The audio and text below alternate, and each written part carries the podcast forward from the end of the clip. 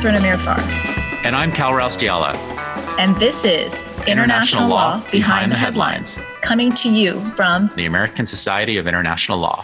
Welcome to another episode of International Law Behind the Headlines. Today I'm sitting here with Bob Litt, who's currently of counsel at Morrison Foerster and was formerly the general counsel to the Director of National Intelligence. Bob, welcome. Thanks, Catherine. Thanks for sitting down with me. I appreciate it. Um, can you give our listeners some context for what the Director of National Intelligence does, including what role that office plays in the intelligence community? Sure. Um, many of your listeners may remember that one of the uh, recommendations of the 9 11 Commission was that we needed to better coordinate our intelligence agencies. And the Director of National Intelligence was established by statute in 2004 for that job. Um, there are 16 intelligence agencies under him, ranging from the ones that everybody knows, like the CIA and NSA, to much smaller components in places like the Department of Energy and the Coast Guard the the DNI's job is through use of budgetary authorities and policy authorities to try to integrate them better to make sure that they share information better. And by and large, there's been considerable progress in that area. So let's talk about the intelligence community and, in particular, information gathering. Now, I think you'd agree with me that one of the primary goals in the furtherance of U.S. national interest is to gather information. And at times that can be from foreign service employees abroad, military intelligence officers, or civilians. And one potential means that has hit the headline in recent years is surveillance, including of civilians through everyday technology like computers or smartphones.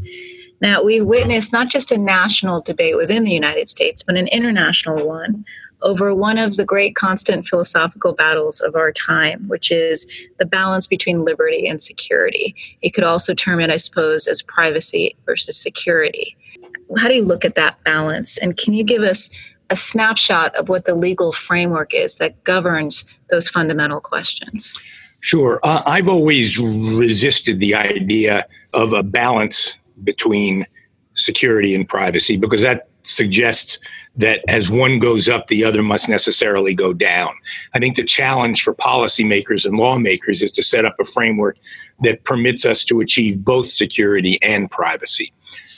What we've done in the United States is we have a, a several several levels of legal authority and restrictions. Um, the first, obviously, is the Constitution. Um, the First Amendment and the Fourth Amendment are the primary restrictions on collection of intelligence via surveillance.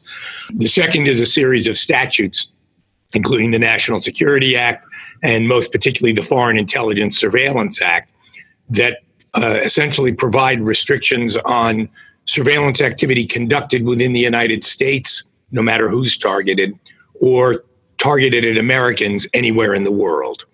Um, and the third level of uh, legal restriction is contained in a variety of executive orders and policy issuances by the president. Most important of these is Executive Order 12333, which is the sort of framing charter of the intelligence community, which says, among other things, that you can't collect intelligence except for a valid foreign intelligence purpose, that you have to do it in compliance with law, and that you have to minimize the collection, retention, and dissemination of information about United States persons. So all of those put together. Now there, there's a lot more detail when you drill down, but that's the basic framework within which we try to protect privacy while still enabling intelligence agencies to collect the information they need to protect the nation. And what about from the international field. What, what about the international legal regime do you think implicates or sets the stage for this kind of surveillance and the balancing between surveillance and privacy? Well, the protections that the U.S. gives to non citizens are lesser than those that they give to Americans, which is true for just about every country in the world. Our Constitution protects Americans. It does not protect non Americans. That's not to say that non Americans have no privacy rights at all. To begin with, there's the requirement that intelligence collection has to be for a foreign intelligence purpose. Um, we can't listen in on Frau Bluchmeister's uh, conversation with her husband about what kind of sausage to buy for dinner. It has to have a foreign intelligence purpose. And the second major protection was put into place by President Obama when he said that we need to um, give consideration to the privacy rights of foreign persons as well as of American persons in determining what kind of surveillance to conduct. Um, and then there are all sorts of restrictions on sharing information and on how information can be accessed that provide equal protection to foreigners and to Americans. Now, in, in 2013, Edward Snowden famously leaked to the press information about the US government efforts to mine data from many sources, including private citizens, obtained from individuals' wireless phone providers. Now, did Snowden do any good? And if so, did the good outweigh the harm in your view? So I think he did some good. Um, number one, I think he um, brought the issues of privacy and surveillance to public attention and triggered a public debate about those issues that I think is helpful. Number two, and, and more important from my perspective, because I think that debate was going to happen eventually anyway, is that um, as a result of Snowden's leak, um, the intelligence community became more committed to being more open about what it does. Um, and I think that's a good thing. Partic- I mean, obviously, some aspects of intelligence activities have to be conducted in secret. You're just you're not going to be able to spy on someone if you announce to them, "I'm spying on you, and here's how I'm doing it." um, but we, the intelligence community, should be more transparent about how it understands its legal authorities and how it implements them, and what kind of oversight and protections exist. And I think that one of the things that they learned after Snowden was that they'd actually be better off with more transparency on the issue of whether he did more harm than good, it, it's funny. This morning in the newspaper, I was reading an article about President Trump's approach to diplomacy. And it, it made a reference to a comment Edmund Burke made about the French Revolution, which is to, which was to say that clearly it accomplished some good things. The question is, could those good things have been accomplished without doing as much damage as the French Revolution did? And I think that's the same thing with Snowden. I think he did tremendous damage to our ability to collect information by by revealing specific targets and specific methods and specific ways in which we collected information. He did tremendous damage to our relations with our allies. He did tremendous damage to the relationship between the United States and American companies in a way that I think is very damaging to the country. And he also, I think, helped legitimize the idea that everybody should be free for themselves to determine what information should be released to the public. And I don't think a society can function if everybody is entitled to their own view of the law. So my view is that on balance, Snowden did far more damage than was necessary to accomplish the goals that he accomplished. And in terms of the one of the the things that Snowden did is it gave some insight into how that line has been drawn between surveillance on the one hand and privacy on the other. And obviously, as you saw, there reasonable minds could be said to differ yeah. on where to draw that line. In your view, what what is the right place to draw that line? And what is the accountability for it when the government does, especially in the intelligence side, which is usually not subject to court supervision? Right. I mean, I don't think I, you can't really answer the question of where is the line between privacy and and, uh, and security. Um, I happen to think we do a pretty good job. I think that in the current technological environment, I think we need to move towards an approach to protecting privacy that focuses not on the information that's collected, but the use that's made of that information by the government. Let me give you an example of what I mean. When you send an email if you use Gmail, your email sits on a Google server. Um, and it sits there for some period of time until however long it is that Google retains it. There's no real damage to you if that email, in addition to sitting on a Google server, sits on a government server, so long as nobody looks at it and nobody does anything with it. And so, g- given the amount of, inf- of data that's, that's out there and the importance of getting access to this data to understand what our enemies are doing, um, I think that we need to look for frameworks that say that focus not so much on what the government is collecting, but on how access to that information is limited, what uses the government can make of it, how dissemination of the information is limited, and so on. Okay.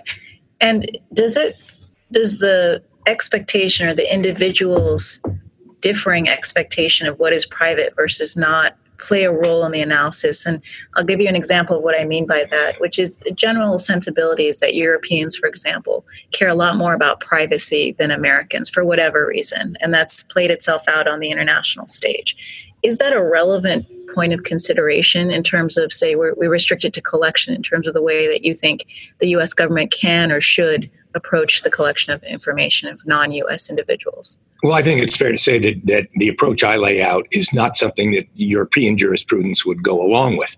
Um, it's an interesting question, uh, the extent to which European jurisprudence should govern American intelligence activities.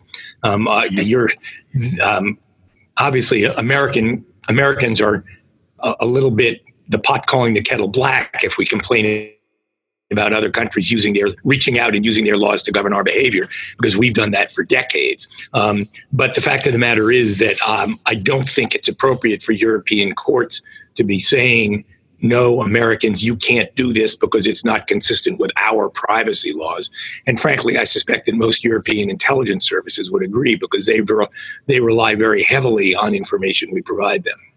And would you agree uh, for in terms of the reciprocal obligation, which is that U.S. courts should have nothing to say as to what happens to American information abroad?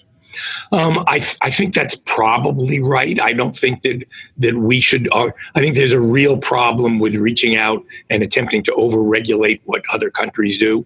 Um, I think where we can exert regulation is on the what American companies do with data and how it's protected from from European uh, access or uh, or any other foreign access for that matter.